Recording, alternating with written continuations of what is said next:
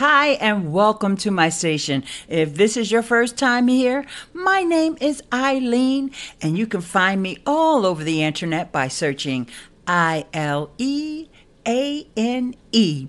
Now today on the podcast, we're going to deviate from our normal topics because I got a fantastic question that came in from Bernie Goldbach.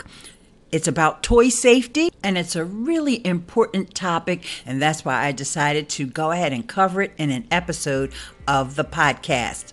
If you have a question and you think, well, it's not really one of those social media, YouTube type questions that Miss Eileen normally answers, that's okay. Call it in, and even if I don't have the answer, I'll try my best to find someone here on Anchor that does. So I like to connect you guys with one another, so make sure you're following Bernie as well. So here's that conversation about toy safety.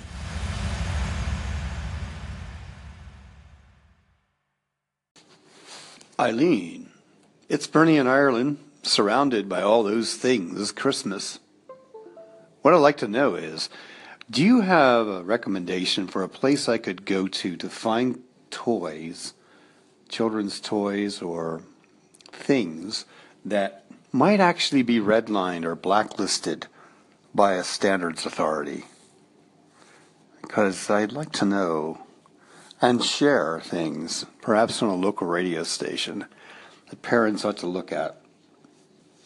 It's impossible not to get nagged about a new toy on the market. But it's harder to find out if that small little object is actually a dangerous thing. Is there a place to go that has a peer-reviewed or community-vetted standards authority when it comes to toys? Thank you. Bye now. Hey, Bernie, I am so glad that you asked that question. You know, toy safety is a really important issue, especially during the holidays or any time when toys are just pushed out there for us to consume when safety may not be the consideration of the manufacturer of the toy. As far as resources are concerned, there's a couple of places I like to send you to, and one is the Toy Industry Association, and that's toy association dot org. They have a lot of resources on that site that I think you'll find useful. Another site to check for some recalls and also additional information is safer products dot gov. A S T M International, which happens to be my employer, is also very heavily involved in the toy standards development realm. One of our standards, F nine sixty-three, and that's A S T M F nine sixty-three, Standard Consumer Safety Specification for Toy Safety. And it addresses some of the common things that have caused toys to be recalled when unsafe for kids.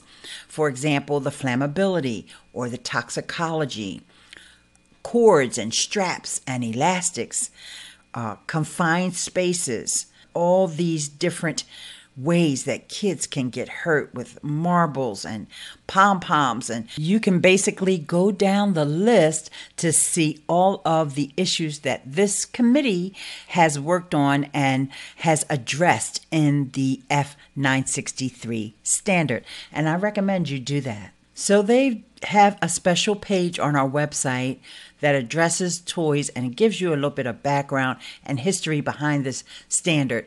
And you can find that at astm.org slash toys.html. So I will definitely put that link here so you don't have to hunt around for it.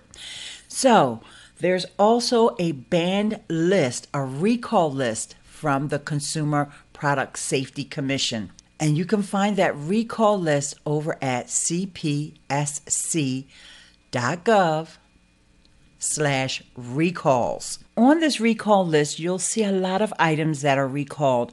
Not all of them are toys. They may also be pajamas and rain ponchos, things like that that also impact kids. So you have to go down the list, but what's also great is it tells you how many units of that item were sold, and it gives you the information of the manufacturer, and usually there's a phone number and a contact person so that folks can return those items if they did purchase them. One other standard that I want to mention that A S T M has published has to do with furniture tipovers, and that's our standard F twenty fifty-seven. And it has to do with your dressers, when people leave drawers out, and children will go over and they will pull on the drawers, and then furniture has tipped over, and there's been several incidents. In fact, I remember one that happened near my home. I saw the ambulances when they came to rescue the child, and what folks do is they put T Vs and all of that on top of their dressers. But if they leave that drawer open and that child goes in and maybe they're unattended, you know, the parents are getting ready for work or school or whatever, and then that tips over. You could even be in the room. It just happens just so fast. So the dresser should be stabilized against the wall with some type of strapping, and we have a standard that addresses that issue as well. And it's very important for kids' safety, and I wanted to include that here. Once again, I want to thank you, Bernie, for that question. Now, of course, I'm not an expert at any of this, but I hope that I've given you guys some resources that you can use, making sure that all those toys that you purchase are adhering to some safety standards. I know that we all want our kids to have fun, be safe, be healthy, and be happy, and we never want to unknowingly put them in harm's way.